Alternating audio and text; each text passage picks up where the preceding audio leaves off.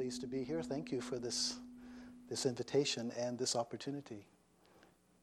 Um, the question that I'd like to talk about is whether Buddhism can help us understand and respond to the ecological crisis, which I think is, I think, it may an important question for all of us.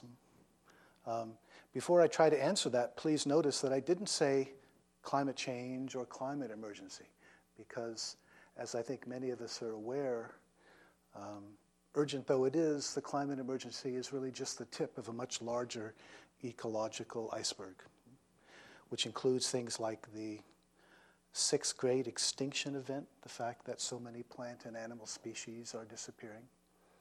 Um, some people are now saying we should really call it the first great extermination event because it ain't just happening, we are doing it. But so many other issues too. So many toxins in the water and the earth and the, in the air and our bodies. Plastics, which I don't think they really became commercially available much before I was born, and now they're everywhere, even in the deepest trenches in the ocean. Topsoil. In the last hundred years, about half of all the Earth's agricultural topsoil has eroded away. Population, hard to believe, but I'll, I'll reveal my age here. Since I was born, the world's human population is about three and a half times more what it was when I was born, which, if you think about it, it's just phenomenal, right? It's like, what's going on here? That, that sounds that sounds like bacteria in a sugar water dish kind of thing. Um, so, anyway, we can go on and on. Uh, I won't with that, but just to remind ourselves that what we're talking about is something much more than climate change or climate emergency. And I, I think it's really important to remember that because it's very conceivable we could switch quickly enough, conceivably anyway, to more renewable sources of energy, and then somehow the implication is we could just go on with our society, with our economy, with the kind of civilization that we have.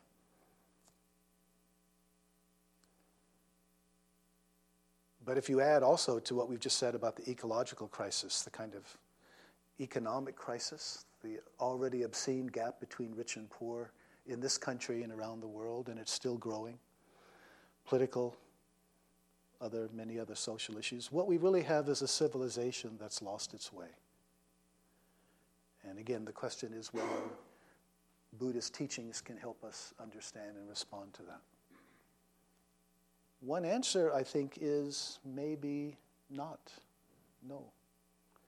Uh, the Buddha lived in a very different time and place, right?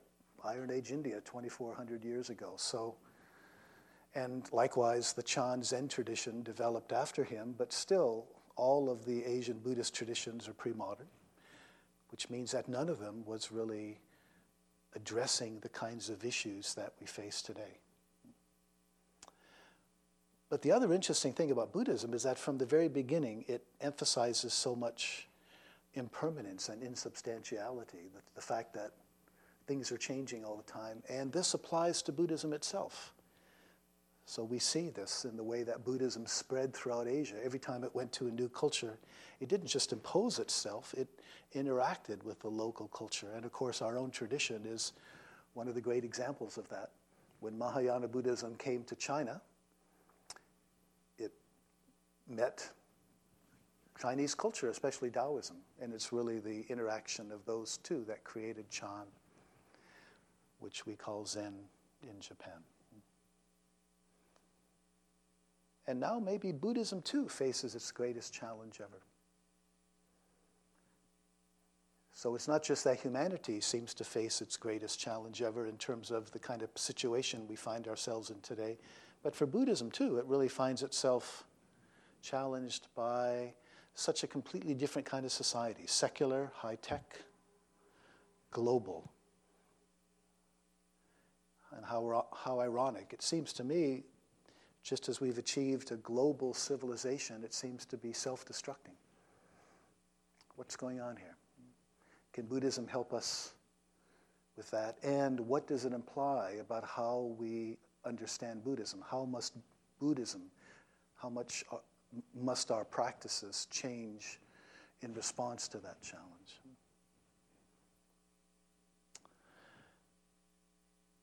So, although Buddhism doesn't specifically address the kind of situation we find ourselves in today, I think there's a lot of implications within Buddhist teachings. And uh, depending on the talk, there's different ones that I like to focus on. But I think for this evening, the one I'd like to pick out is maybe the single most important thing that I think the Buddhist tradition has to offer us today.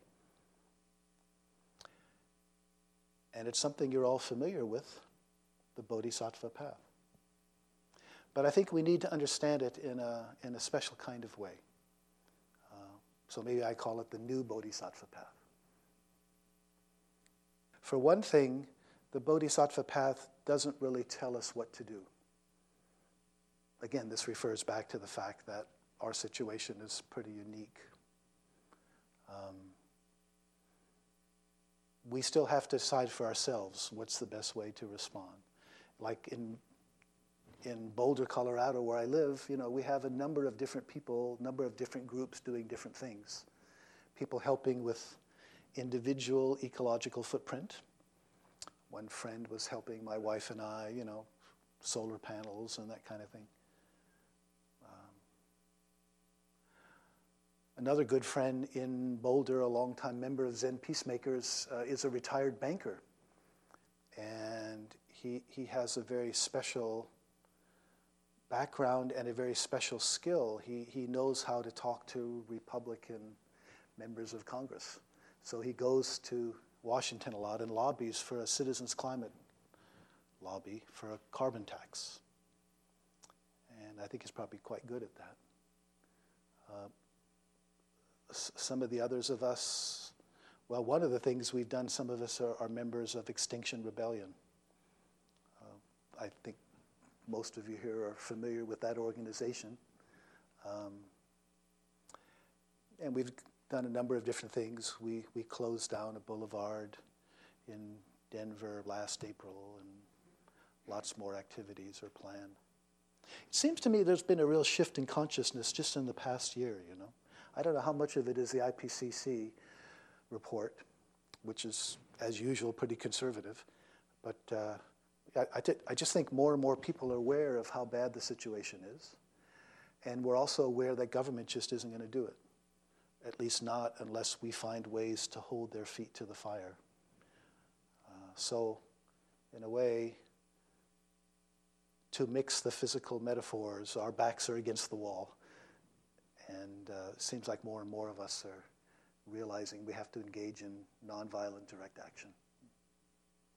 But again, I don't think the Bodhisattva path tells us there what to do. We have to decide as best we can. But the Bodhisattva path has a great deal to tell us about how to do it. And that's what's really exciting. I think it has some really special things to, to offer us there, which is what I'm going to focus on in a moment. I call it the new Bodhisattva path because one of the important things that's changed uh, since the Buddha and, and since Asia too. If you look at the way that the Bodhisattva path has been conceptualized and followed, it, it's usually been understood more on the individual level, like individuals helping others. And in particular, it's always been believed that the highest, of course, would be helping other people wake up. The Buddha didn't talk about evil but he did talk about what are sometimes called the three roots of evil, the three poisons, the three fires greed, ill will, delusion.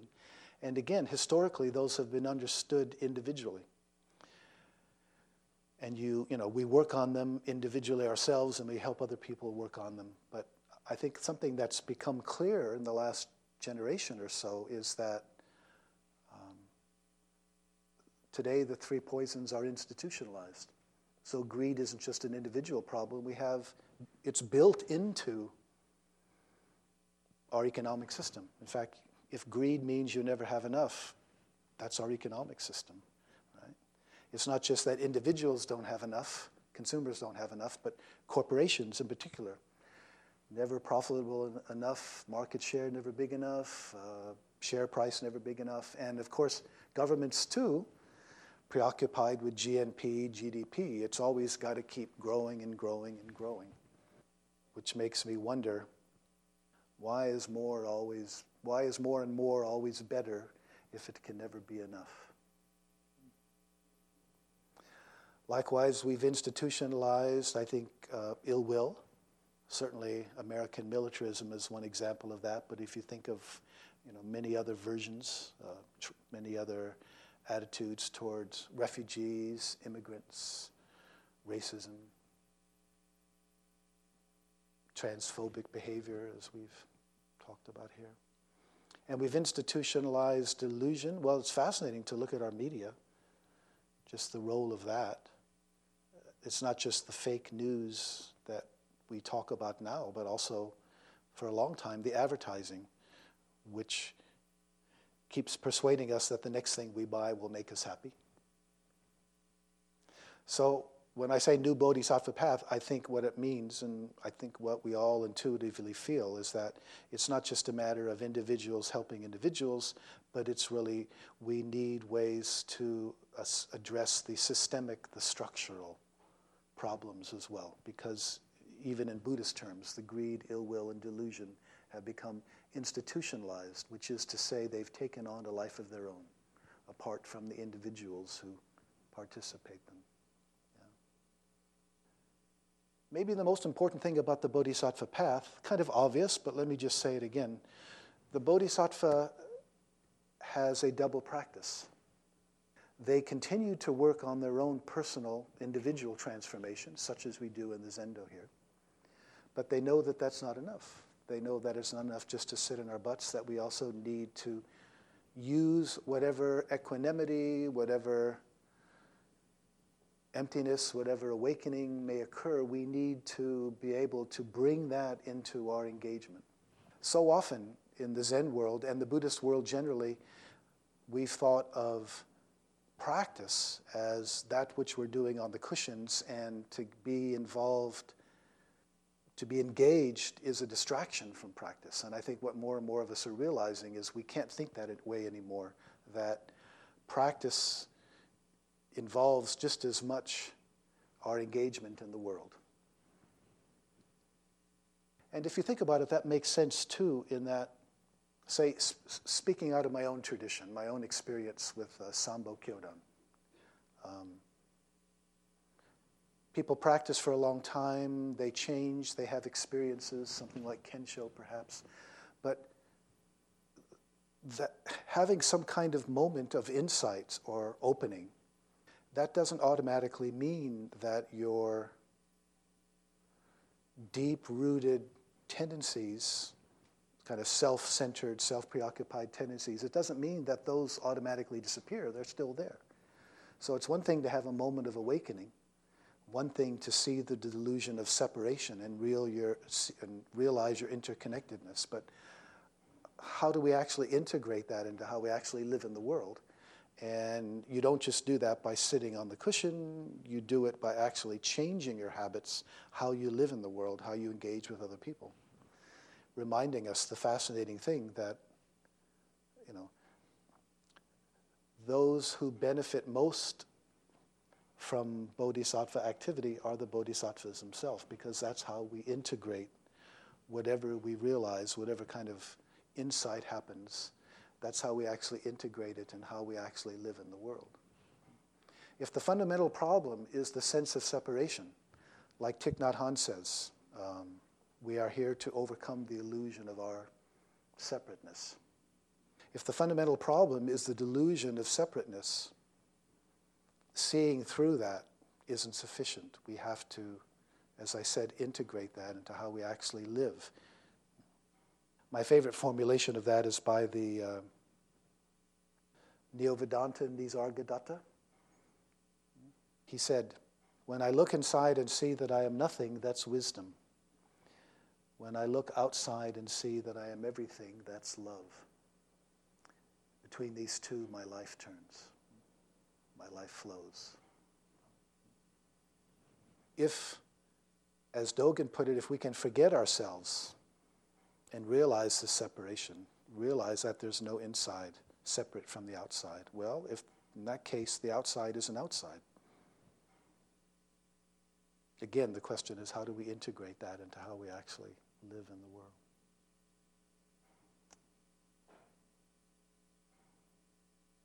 I spent a lot of time recently sort of talking to Buddhists about why it's important to become engaged in the world in that way, kind of that kind of argument. But it also works the other way around. It's interesting how valuable this double practice can be also for activists. Yeah? As we know how difficult it is. It's it's a tough job, how well, how much we tend to burn out, get frustrated, angry. Um,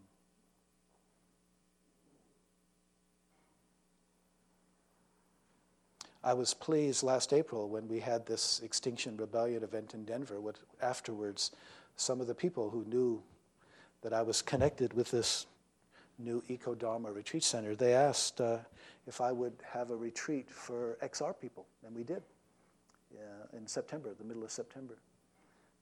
Just a short one over a weekend, but it was quite powerful, and I think that uh, people really benefited from it. So it works both ways. We Buddhists need to realize the importance of activism. The activism, if somehow they can ground their activism in some kind of practice, some kind of uh, contemplative, you know, it's not about converting them to Buddhism, but if they can simply see the point of the meditation and the contemplation, that can really, really be helpful. Am I correct in thinking that I'm just talking about things you guys already know about already? I'm sorry? Yeah, maybe the language is a little bit different. Yeah. Let me go ahead and uh, let me talk for a little bit more. Uh, you know, n- not terribly long, but then uh, and then kind of open it up because I, I think a discussion is better than a, like a kind of a lecture. I mean, I'm a retired professor. I've, I've had enough of lectures, so, you know, I don't want to get into that. Let me just talk about a few attributes of the Bodhisattva that I think it's worth reminding ourselves of, ending with what I think is the most important one. You know, for example, Bodhisattvas, you know, by, by virtue of the Buddhist precepts, there's obviously concern to be nonviolent right? and it also fits in in some other ways, you know. Um, as I said, as I think I said, in Buddhism, the fundamental issue isn't good versus evil. That's kind of Abrahamic, Judeo Christian, right? Um, so it's not about finding the evil people and kind of destroying them. For Buddhism, the real issue is delusion versus wisdom or ignorance versus awakening and, and the fact that we're all sort of implicated within that s- systemic, a, a kind of s- systemic delusion. So, in other words, it's not about identifying the evil people, as I said, but uh, um, and not about othering, but real. You know, and although sometimes you have to stop people from what they want to do, nonetheless. But it's not about labeling them and othering them, but but the realization of our common Buddha nature and, and trying to work on that level. I'm very, I was very impressed by Gandhi, the way that he operated. You know, he never, he never othered the British. I mean, he'd studied and practiced in England, and he really had a lot of respect for them. And he believed that eventually they would have to walk away, and they did. But uh, one of the big issues is that he, he treated, he always treated them respectfully. Another important issue is Buddhist pragmatism. And I guess that stands out for me in contrast to sort of the kinds of ideological struggles that leftists or revolutionaries can fall into. Um, I'm thinking of like the old left in the US, which sort of had no power whatsoever to do anything, so they just kind of exhausted themselves and sort of Trotskyite, Leninist, or whatever, you know, internecine feuds. One of the nice things, if you think of the parable of the raft that I suspect most of you are familiar with, the Buddha compared his teachings to a raft to get across the river of life and death. You know, and you don't get to the other side and you look at the raft and say, "Oh, this is a great raft. I'm going to carry it around my back everywhere you go." The Buddhist teachings are inherently pragmatic. It's like the Buddhist teachings aren't sacred scripture, even if they're sometimes treated that way. You know, you don't put them in an altar. The Buddhist teachings are like a roadmap or a guidebook. They're to help us do something. And this implies a kind of fundamental pragmatism that I think um, is always kind of important to keep in mind, a certain kind of flexibility. And that goes along with something else, kind of creativity, uh, upaya kausalya, a skillful means. I was very impressed by a Zen student I met in New York quite a few years ago. He was, I think, connected with Zen Mountain Monastery, young guy. And uh, he was doing some really interesting stuff. He, he would go to the offices of somebody running for a state assembly, and he would say, uh, I'd like to know your position on accepting uh, corporate donations. Oh, and by the way, I have here a list of like 15,000 people who have signed a petition saying that they won't vote for anyone who accepts corporate donations, and they would all like to know what's your position.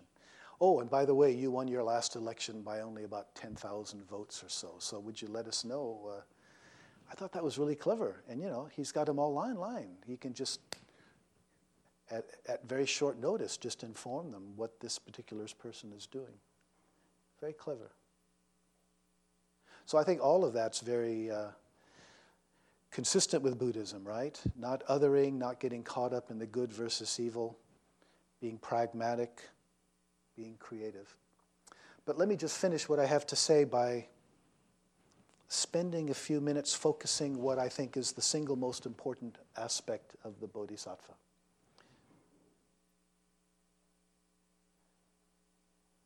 One that I think we desperately need today. Bodhisattvas act without attachment to the results of their actions.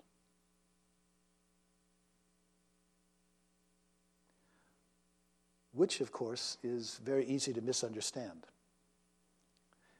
especially given the way that Buddhism emphasizes from the beginning sort of motivation and tension.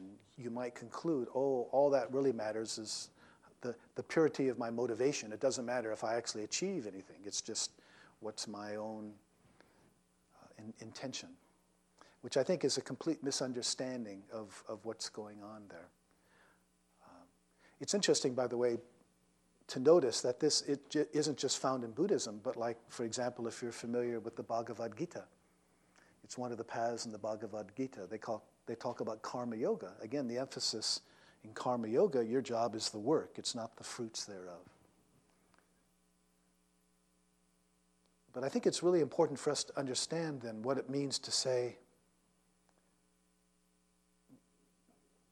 to really understand what non attachment to the result of our actions is. Because otherwise, I think we're probably going to not be as effective as we need to be. So let me give you three quick instances of what I think that means. Number one, think about the difference between running a 100 meter dash and a marathon. If you run a 100 meter dash, the only thing that matters is to get to the other end as quickly as possible, right? You don't have time to think about anything else. But obviously, you can't run a marathon that way. It just won't work. You'll just burn yourself out. In fact, if you are too caught up in getting to the goal, that becomes a real problem. Rather, what is needed, you need to be running in a certain direction. Yes, you're going in a certain way. You're not sitting by the side of the road.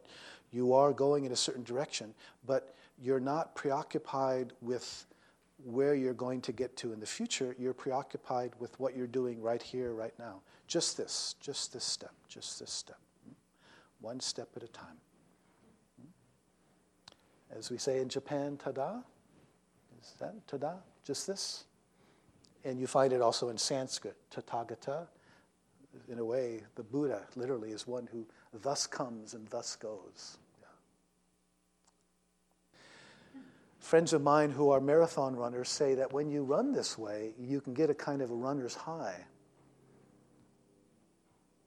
In fact, I think this is what the Taoists are referring to when they talk about wei wu wei, the action of no action. If you become one with the action, and in order to become one with the action, you can't be preoccupied about what you're trying to get from the action. But if you become one with the action, it's almost like you, there's a kind of effortlessness to it. I don't know, probably some of you here are runners. You've had some experience of this? No? Yes? You know. I don't know how long that lasts. You know, maybe 26 miles is kind of long, but, uh, you know, you can. So I think that's one example of kind of acting without attachment to results. It's like one step at a time. You're completely one with what needs to be done right here and now and not sort of so preoccupied with the complications along the way. Yeah. So that's one example. I don't think it's the main example. So let me move to number two. Even if you're a slow runner or walker, I mean, a marathon is only something like what, 26 miles? So, you know, if you keep at it, you're going to get there. But what if, what if it's What if there's no goal? What if it what if there's no end at all? What I'm thinking about is our uh, Bodhisattva vows. Do you recite them here? I would assume maybe every day. Yeah. It's quite striking. You know, the first one, right? It's, I don't know how you say it. Living beings, sentient beings. I think uh, originally breathing beings, right, are numberless. I vow to save or liberate or help them to wake up. All. And if you think about it, that's really kind of a funny thing to do, isn't it? We vow to do something that cannot be accomplished. What does that mean? Well, it means we're obviously not holding our breath till we get to the end what, what it really means is, I think, that there's a fundamental reorientation about the meaning of our lives. That as long as we have the delusion of separate, that there's a me separate from the rest of the world outside, then, you know, inevitably, to some extent, there's sort of self preoccupation. What's in it for me? My well being is separate from other people's well being. And basically, what this is saying is turning that around, but turning it around in a way that there's no goal. Or there's no goal in the sense that there's no end. It's like we do what we can. Sometimes it helps, sometimes it doesn't. Sometimes we're successful, sometimes it doesn't. But in a way, it doesn't make any difference. It's like there's no end to it. So maybe you're, you're concerned to make some situation better, gets better, fine. What does it mean? Well, lots of other situations, lots of other people. You just kind of keep going forever and ever. If there's rebirth, we keep doing it for as many rebirths as, as there are. So, it, again, it's this fundamental reorientation so that we're not focusing on a particular goal, it's not attachment to the results. It actually makes no difference. We succeed, that's great. We fail, get up, try again. It's just going on and on and on. I think that's a really important perspective, you know, that that's. And it's so wonderful because it solves this problem of kind of the meaning of our lives.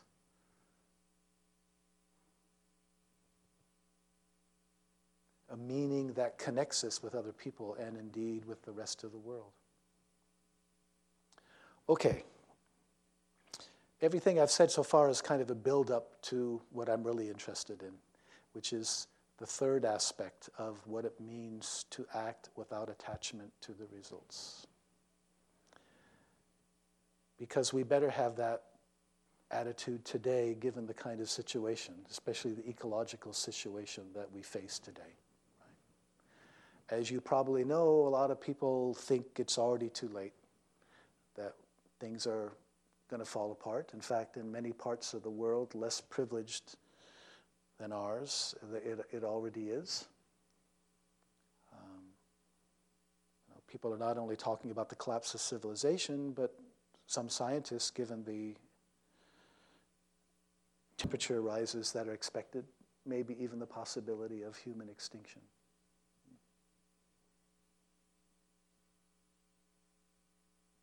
We just don't know. It looks bad. We don't know how it's going to play out, what's going to lead to what, but it doesn't look good. We don't know how much time we have. We don't know, you know, whether the, the things that we try to do now can actually stop this or make a significant difference. We just don't know. Yeah. Just don't know. That sound familiar? Just don't know. What am I referring to here? So, so, so. Not knowing is most intimate. Um, Zen peacemakers, yeah. Also, um, one of my teachers, Robert Aitken, um, he, he put it very well, I think, when he said, um, Our path isn't about clearing up the mystery, but making the mystery clear. You know, f- there are lots of situations or there are lots of people for whom not knowing, there's something kind of paralyzing about it. But I think it's actually quite the opposite for on our path. That don't know mind is actually kind of an essential part of it. And that when we practice, when we begin to open up, let go of ourselves, it's not as though, oh, now I understand everything about how the world no, it's just the opposite. It's like it's opening up to this incredible mystery where we don't know what's happening, we don't know what's possible, and that's okay. In fact, it's more than okay. We don't grasp that mystery, we open up to the mystery which grasps us. I was raised during the Cold War when we all took for granted the standoff between the US and the communist bloc. It's just the way things were expected nuclear war to happen, to break out at some time. And then it seemed like overnight the Cold War collapsed because the Soviet bloc did. I don't think anyone saw it coming, not even the CIA. In retrospect, you can always see cause effect and all that. But again, the kind of mysteriousness there. Or Nelson Mandela, apartheid. One day he was in Robben Island, the next day he was released, the next day he was, it seemed like he was Prime Minister of South Africa. What's going on? Yeah. So, again, a kind of fundamental mystery there. How do we respond to that mystery?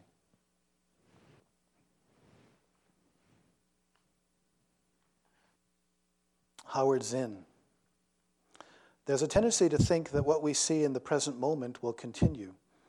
We forget how often we've been astonished by the sudden crumbling of institutions, by extraordinary changes in people's thoughts, by unexpected eruptions of rebellion against tyrannies, by the quick collapse of systems of power that seemed invincible.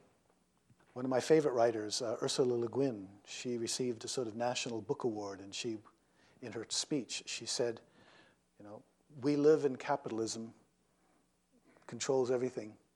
It seems indomitable, it seems irrefutable. But, she said, so once did the divine right of kings. Things can change. So, what it comes down to then, in the face of this mystery,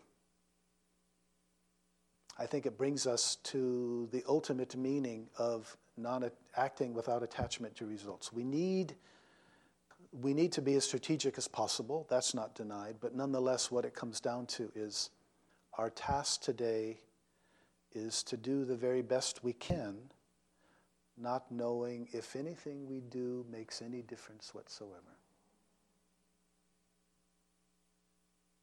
And let me say that again because I think that's really the heart of it. Our job, what it means to be a bodhisattva, our, what we're challenged to do is to do the very best we can, thinking it through, being as strategic as we can, but not knowing whether it'll make any difference.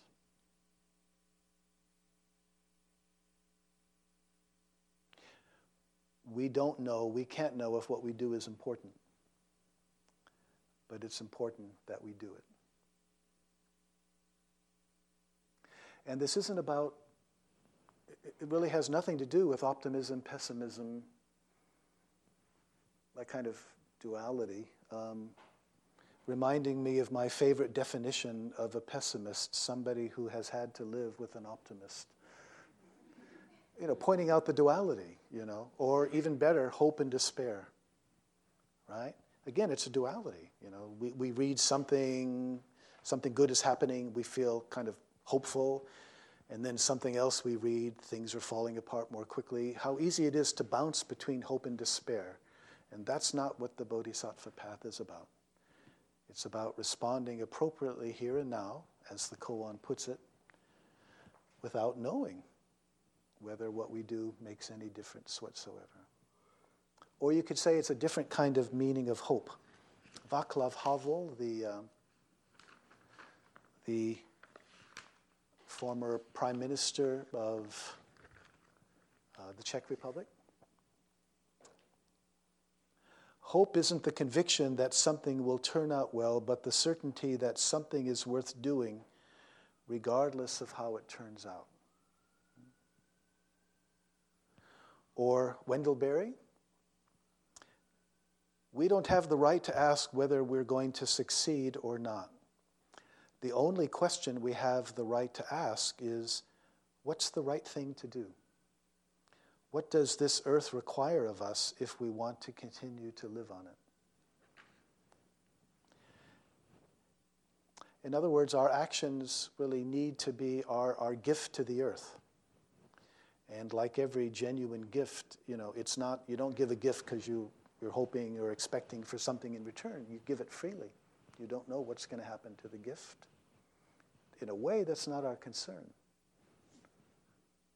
We do what the best we can, and then we sort of leave it to that.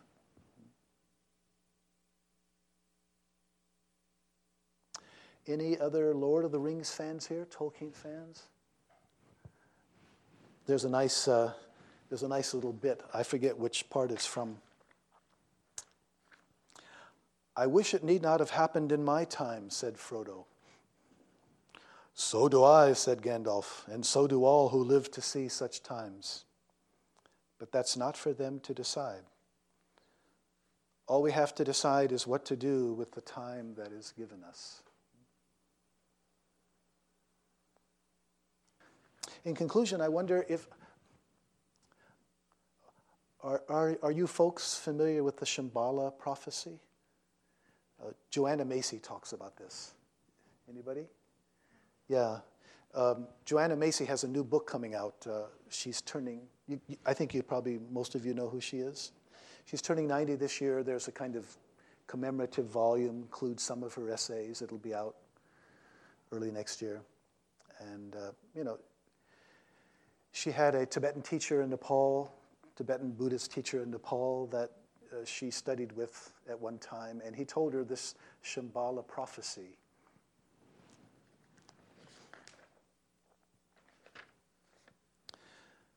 There comes a time when all life on earth is in danger. Great barbarian powers have arisen, wasting their wealth in preparations to annihilate one another with weapons of unfathomable death and devastation and technologies that lay waste to our world.